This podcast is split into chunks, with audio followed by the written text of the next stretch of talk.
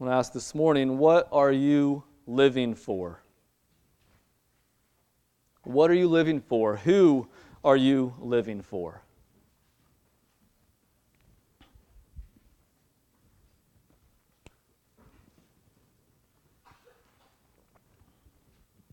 If you haven't given those questions very much thought, that doesn't mean there aren't answers. We all are living for someone, we're all living for something.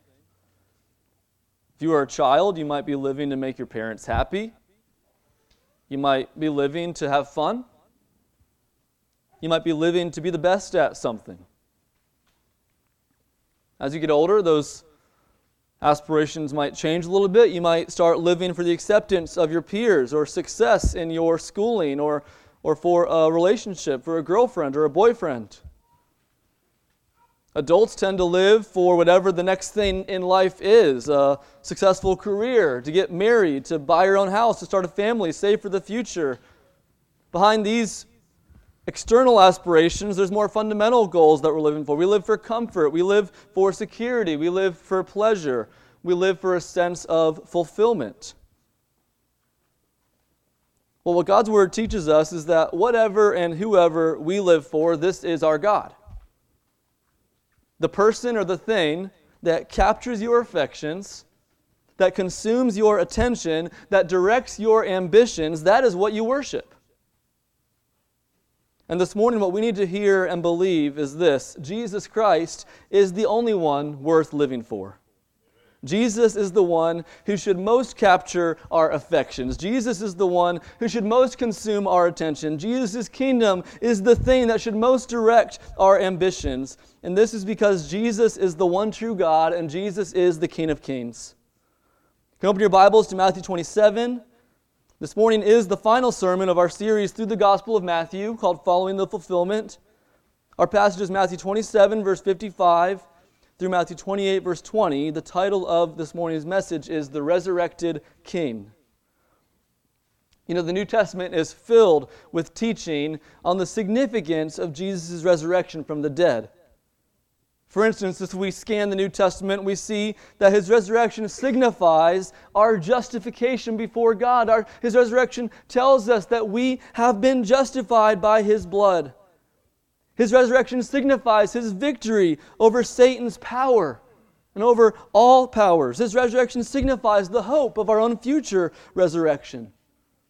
The resurrection is so significant that Paul wrote if Christ has not been raised, then we are of all people most to be pitied. But Christ has been raised. And there's one particular note of significance that Matthew puts front and center for us as he concludes his gospel. The resurrection signifies Jesus' kingship. The resurrection signifies Jesus' kingship. The resurrection of Jesus is the coronation of Jesus. And we should live our lives for his glory and for his kingdom. We're going to see this theme emerge today as we walk through seven movements in Matthew's resurrection account.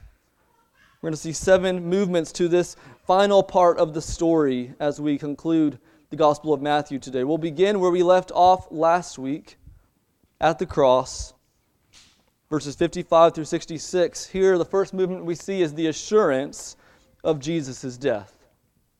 The assurance of Jesus' death.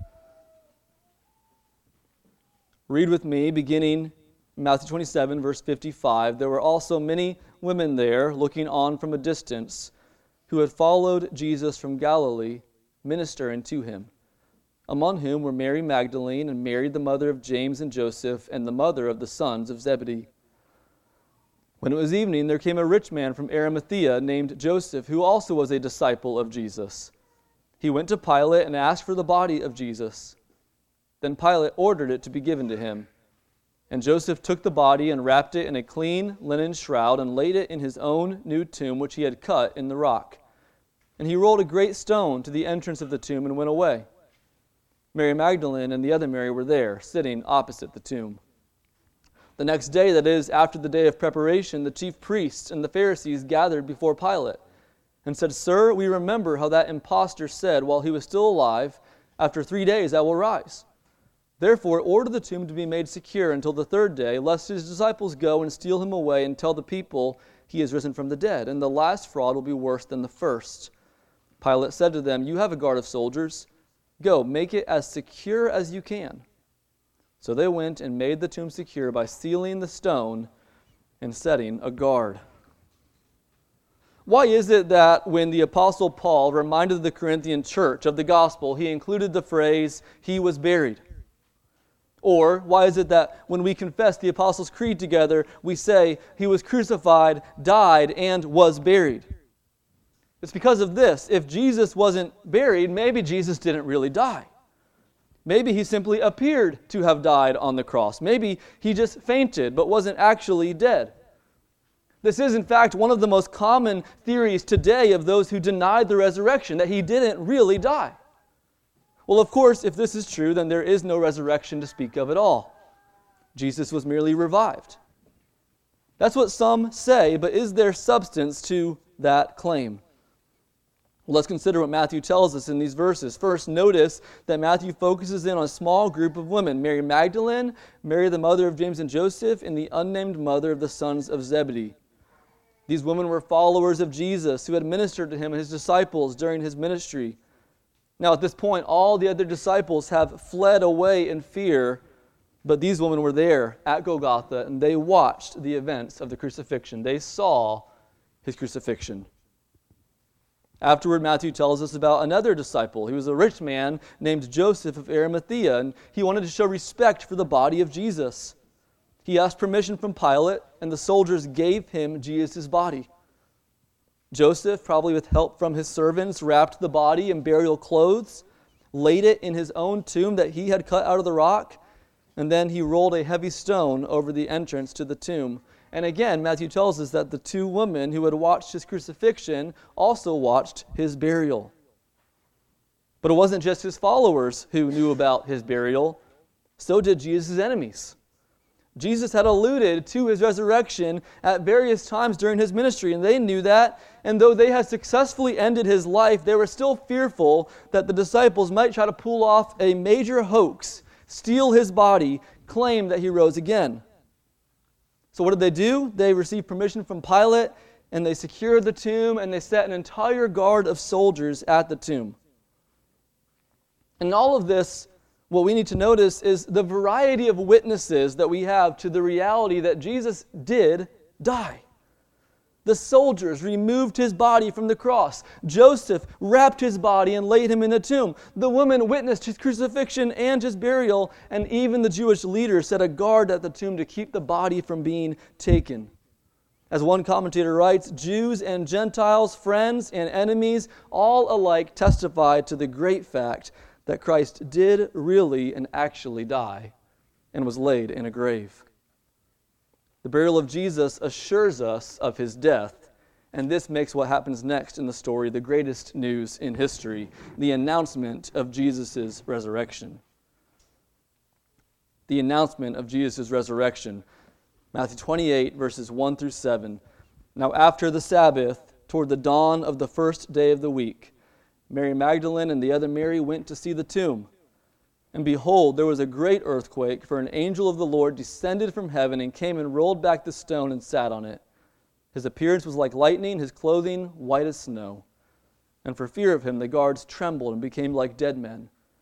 But the angel said to the women, Do not be afraid, for I know that you seek Jesus, who was crucified. He is not here, for he has risen, as he said. Come, see the place where he lay. Then go quickly and tell his disciples that he has risen from the dead. And behold, he is going before you to Galilee. There you will see him. See, I have told you. The women who had witnessed the crucifixion of Jesus and the burial of Jesus, they go to the tomb on early Sunday morning, and when they arrive, Jerusalem experiences its second earthquake in three days. Remember from last week that the first earthquake marked the death of Jesus. Well, this earthquake marks forever the resurrection of Jesus from the dead. It's caused by a glorious angel. Matthew tells us this angel descended from heaven, came and rolled the stone away and sat on it. So you need to picture that image in your mind. Here's this bright, mighty angel who single handedly rolls away this heavy stone that sealed the tomb of Jesus. And what does the angel do? He sits down on the stone. You know, usually when angels appear in Scripture, they stand as warriors commissioned by God, sent to announce what God is about to do, the work He's about to accomplish. But this angel rests on the stone as if to say, The work is done. And then he makes the announcement of victory. He is not here, He has risen as He said. Jesus, who was crucified, has risen from the dead. And let's not skip over those three words, as He said. Remember Matthew 16 21. From that time, Jesus began to show his disciples that he must go to Jerusalem and suffer many things from the elders and chief priests and scribes and be killed, and on the third day be raised. Remember Matthew 17. As they were gathering in Galilee, Jesus said to them, The Son of Man is about to be delivered into the hands of men, and they will kill him, and he will be raised on the third day.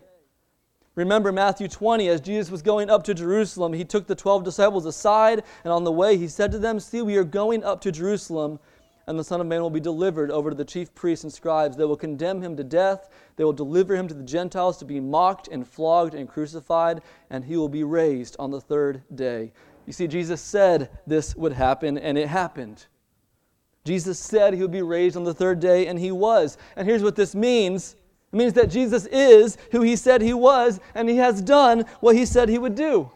You see, Jesus' resurrection is the proof. It is the vindicating sign that he really is the Son of God and that his sacrificial death really does save us from our sins. He's not just a man who said he was going to die to save us, he did die to save us from our sins. The resurrection tells us that. Because he has risen as he said, we can be sure of all that he has said.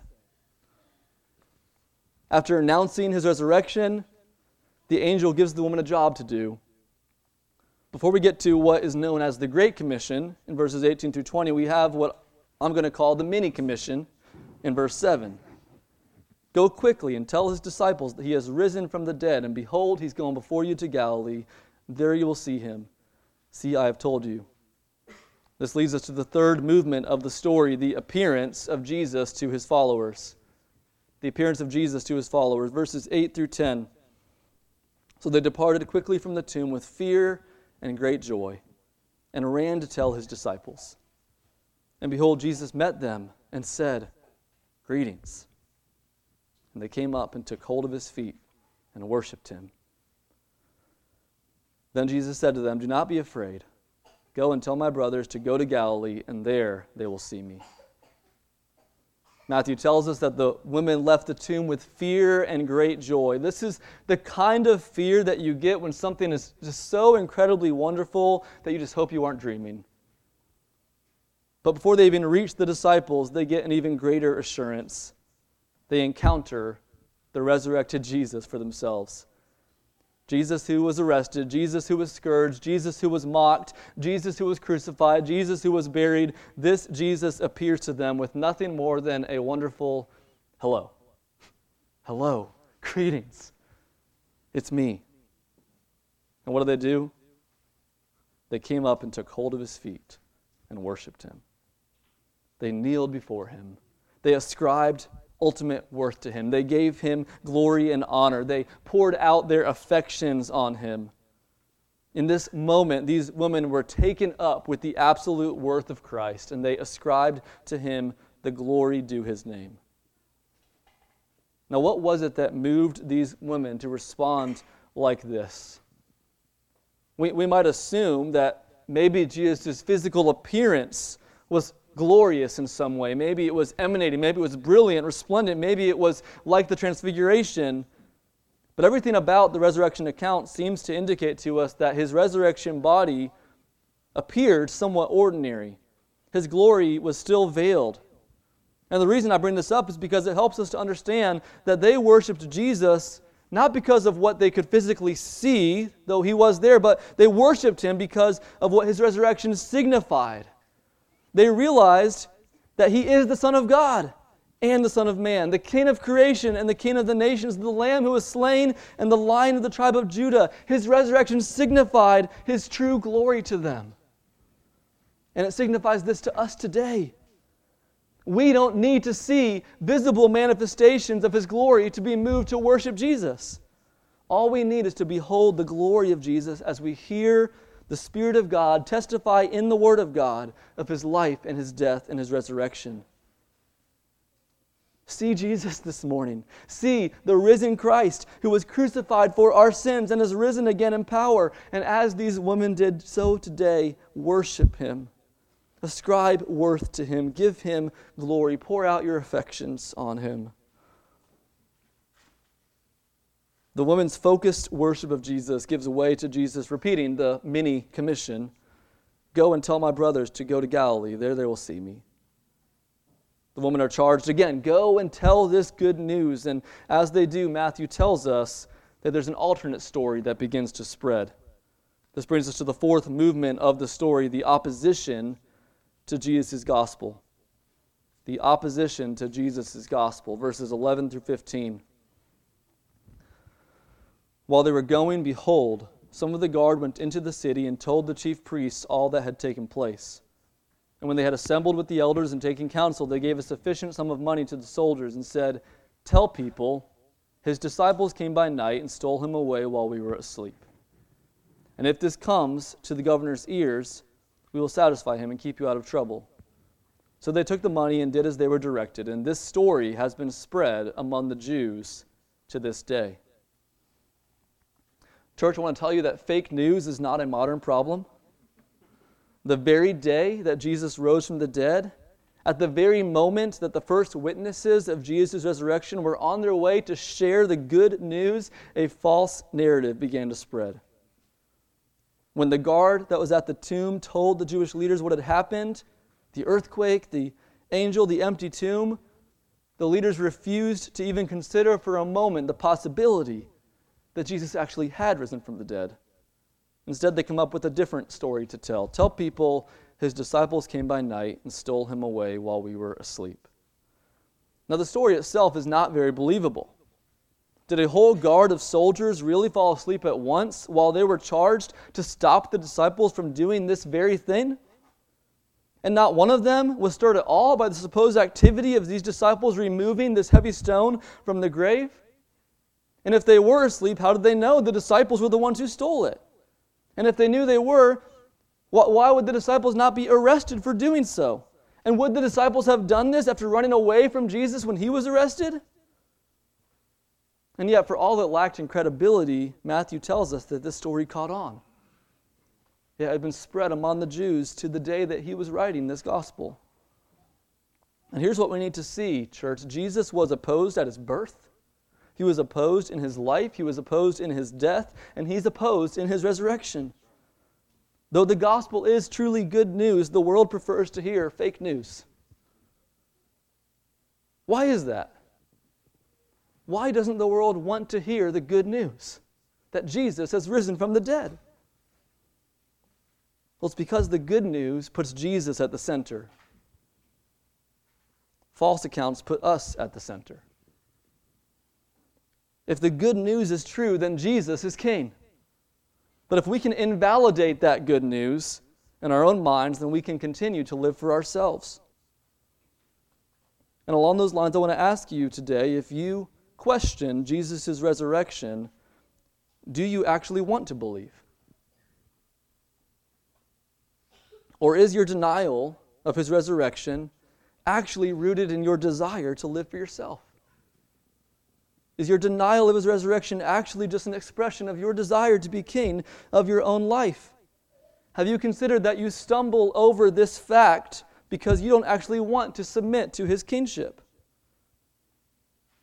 If that's you this morning, then hear the testimony of those who have submitted to his kingship. There is nothing better than living for Jesus.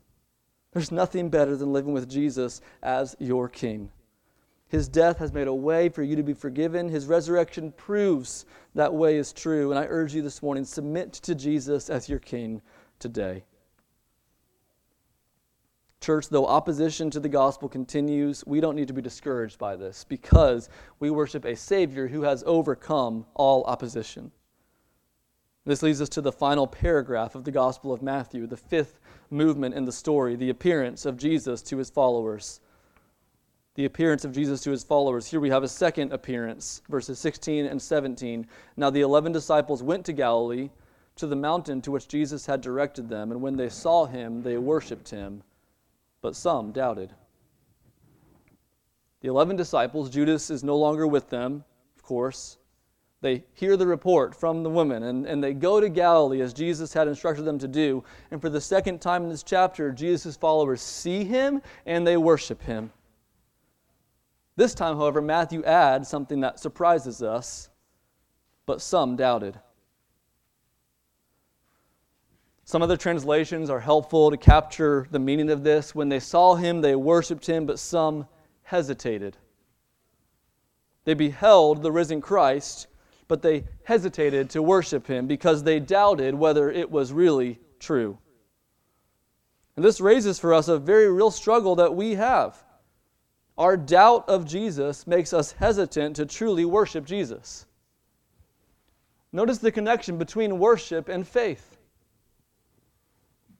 If we believe, we will worship, but if we doubt, we will hesitate to worship. How can we worship if we aren't convinced of who He is?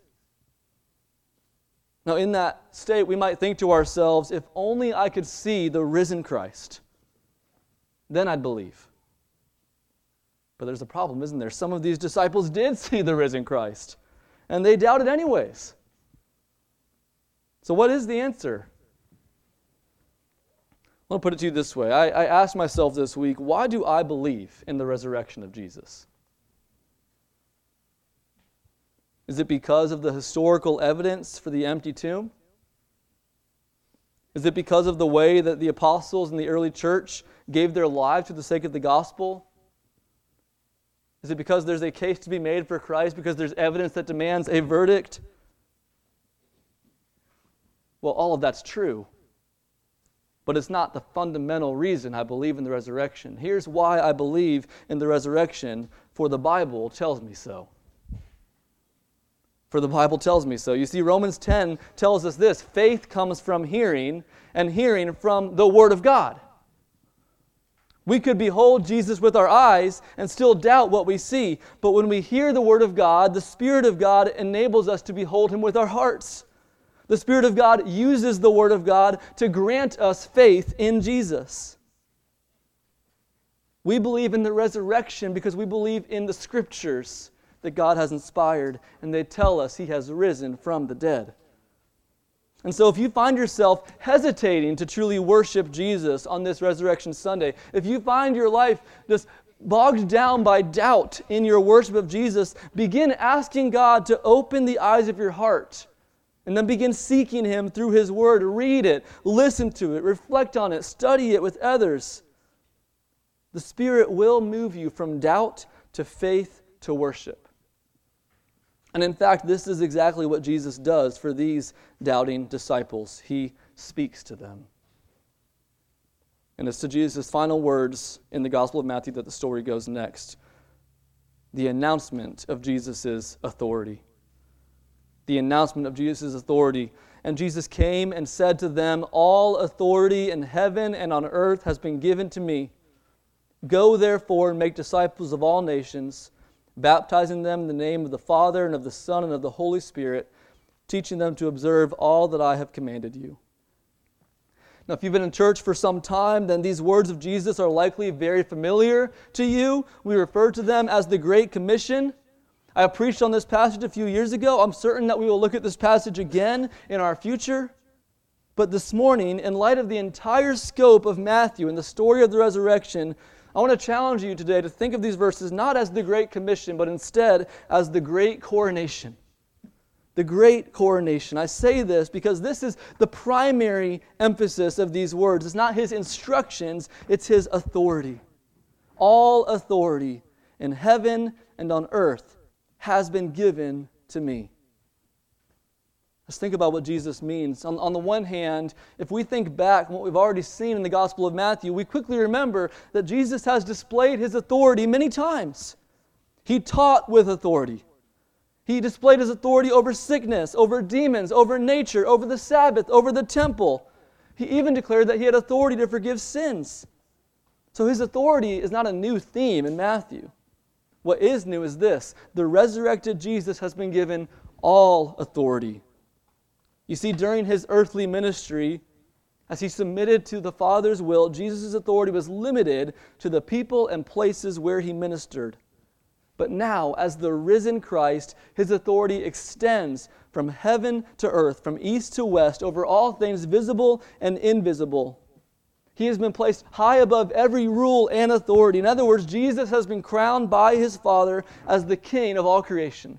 This is the great coronation.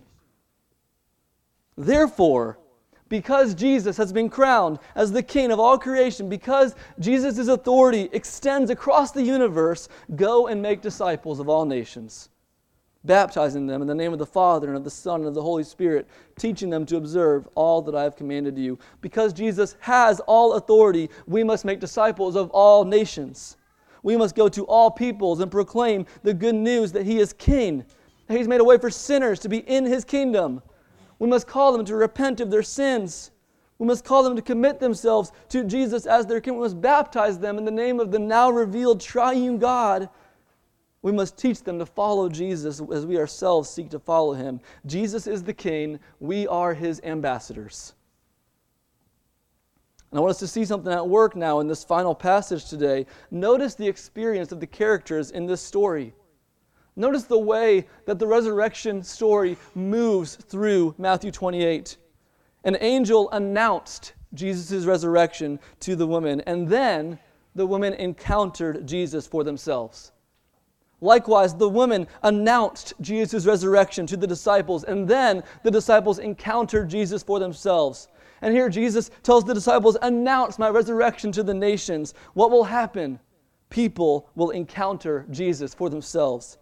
This is the pattern of disciple making. We announce the good news, people encounter Jesus. We announce the gospel, people experience the resurrected Jesus for themselves. This is how the gospel moves forward in the world. This is the great coronation, and we are his ambassadors. At the same time, we've already seen ambassadors will face opposition. The good news will not be received as good news. Just as Jesus suffered, so we also will suffer for his sake. And this leads us to the last verse of the Gospel of Matthew words of comfort from the King, the assurance of Jesus' presence. The assurance of Jesus' presence. And behold, I am with you always to the end of the age. When the angel announced the birth of Jesus to Joseph in Matthew chapter 1, Matthew told us this All this took place to fulfill what the Lord had spoken by the prophet. Behold, the virgin shall conceive and bear a son, and they shall call his name Emmanuel, which means God with us. Now, this virgin born son who was taken to Egypt as a baby lived an obscure life in Nazareth was baptized with the repentant by John, was tempted in the wilderness by Satan, was proclaimed, proclaimed the kingdom of heaven, taught the truth with all authority, healed the sick, healed the oppressed, entered triumphantly into Jerusalem, was betrayed in the garden, condemned by Pilate, scourged and crucified by the soldiers, buried by Joseph, and who rose again with all authority. This is the one who says, I am with you always and when Jesus says, I am with you always, we understand it is God who is with us always. It is God who is with us. J.C. Ryle draws out for us the meaning of that. He is with us daily to pardon and forgive. He is with us daily to sanctify and to strengthen, with us daily to defend and to keep with us daily to lead and to guide, with us in sorrow and with us in joy, with us in sickness and with us in health, with us in life and with us in death, with us in time and with us in eternity. And then one day Jesus says that the end of the age will come. The Son of Man will appear in all his glory, and we will be with him in his Father's kingdom forever. And it's in the comfort of His presence with us now, in the hope of His return to us then, that we can boldly go into the world and announce the good news that Jesus, who was crucified, has risen from the dead. The King who loved us and gave Himself for us is with us. Church, Jesus' resurrection is Jesus' coronation. He is our King. And as we conclude the Gospel of Matthew this morning, let's mark this final truth. Jesus, the King of Kings, is worthy of our trust, He's worthy of our worship, and He's worthy of our obedience. Jesus, the King of Kings, is worthy of our trust, He's worthy of our worship, and He's worthy of our obedience. This morning, trust Him as your Savior, glorify Him as your God, follow Him as your King.